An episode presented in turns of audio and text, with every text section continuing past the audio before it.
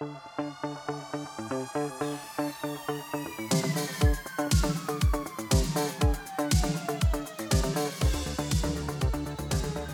aí pessoal, sejam muito bem-vindos a mais um episódio do podcast Economista Sincero, economista que mais trabalha no Brasil. E no episódio de hoje falaremos sobre o aumento nos aluguéis residenciais no mês de outubro. Além disso, falaremos também sobre a Itália, que pode confiscar mais de 750 milhões de euros do Airbnb. É muito dinheiro. O episódio de hoje está imperdível, só que antes de continuar, eu te peço que avalie ele com cinco estrelas no Spotify. E mais um detalhe: finalmente abrimos a pré-venda do meu livro. O link tá aqui na descrição desse episódio. Pois é, galera. Nessa quinta-feira, o Instituto Brasileiro de Economia da Fundação Getúlio Vargas divulgou que os aluguéis residenciais passaram por um aumento no mês de outubro. Os dados são do IVAR, Índice de Variação de Aluguéis Residenciais. O índice vinha de uma queda de 1,74% em setembro, mas agora apresentou uma alta de 1,80%. Não dá para ser feliz o tempo inteiro. Né? Além disso, em comparação com os últimos 12 meses, o índice acumula um aumento de 7,43%. Os quatro principais municípios do país apresentaram grandes oscilações, lá para cima, lá para baixo, de um mês para o outro a coisa mudou muito. Começando por São Paulo, os aluguéis estavam vindo de uma queda de 0,34% no mês de setembro, agora tiveram um recuo de 0,75%, um bom resultado.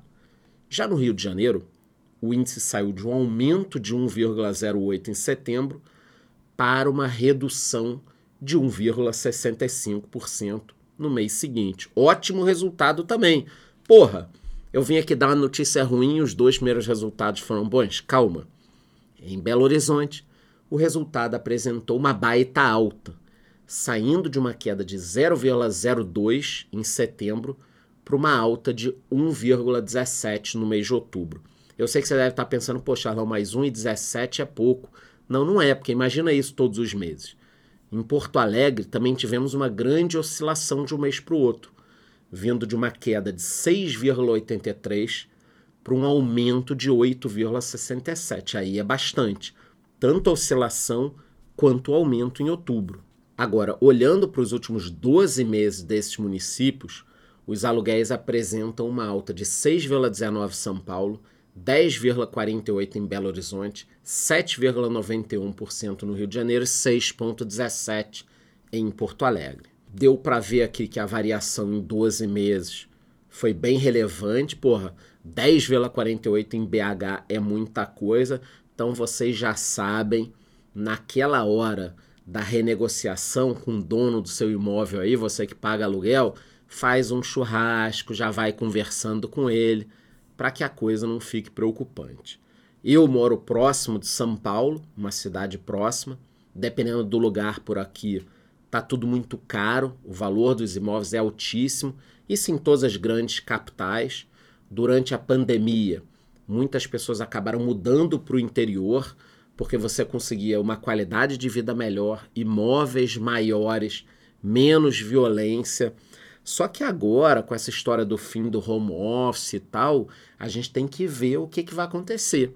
Será que aquelas pessoas que migraram para o interior terão de voltar para as grandes cidades para conseguir trabalhar? Não sei, vou estar acompanhando aqui.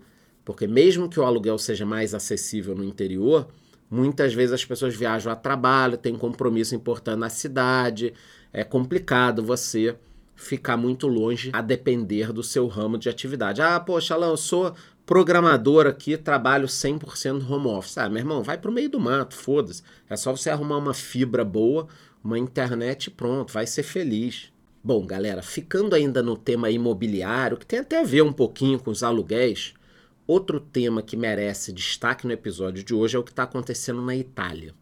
As autoridades fiscais italianas informaram o possível confisco de cerca de 779 milhões de euros do Airbnb. Estamos falando de mais de 4 bilhões de reais, é muito dinheiro.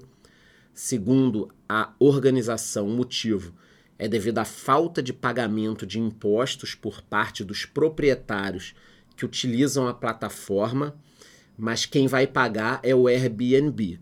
Mas pelo que eu li aqui em algumas matérias, também não está 100% descartada alguma cobrança sobre os proprietários dos imóveis. A empresa teria deixado de cobrar um imposto fixo de 21%, que é exigido sobre todos os aluguéis de curto prazo, e é justamente esse o serviço que a plataforma oferece. Essa medida surpreendeu e decepcionou a empresa, obviamente. Ela alega ter agido totalmente dentro dos limites da lei. Tenho falado aqui que existe uma briga de alguns países e cidades contra o Airbnb. Ele está sendo acusado de ser o principal responsável pelo aumento nos preços dos imóveis. O governo da primeira-ministra italiana Giorgia Meloni está buscando combater a evasão fiscal. Além disso, também foi informado que existe um plano para elevar os impostos, esses que eu falei, de 21% para 26%. Ou seja, estão cobrando o suposto imposto devido e já deram um tapinha no imposto que deverá ser pago daqui para frente. O governo é incrível, né? Nessa área de cobrança de impostos, os governos têm uma eficiência absurda. Se essa eficiência fosse utilizada na saúde, educação, segurança, o mundo seria perfeito. Então falamos aqui sobre um indicador de aluguéis e tal, nada também muito assustador. E sobre essa questão do Airbnb, por que, que eu trouxe aqui uma coisa na Itália? Porque não é o movimento da Itália isso. Nós falamos recentemente aqui no podcast sobre Nova York e Portugal. Portugal indo para cima do Airbnb, acusando ele de ser um dos responsáveis pelos aumentos nos preços dos imóveis, juntamente com o Golden Visa e outras coisas, e Nova York, que praticamente proibiu a operação da empresa. Ah, não proibiu, só colocou algumas regras. Tá bom, mas as regras são impossíveis. São tantas regras e tão difíceis que é impossível você conseguir disponibilizar o seu imóvel. Então acabaram com a operação da empresa. Qualquer novidade sobre esses dois temas eu voltarei aqui com mais informações. Antes, embora eu te lembro do meu livro, a pré-venda, o link está aqui embaixo. Eu te peço que vote na enquete que eu deixei ali embaixo, me dê cinco estrelas no Spotify e te vejo no próximo episódio.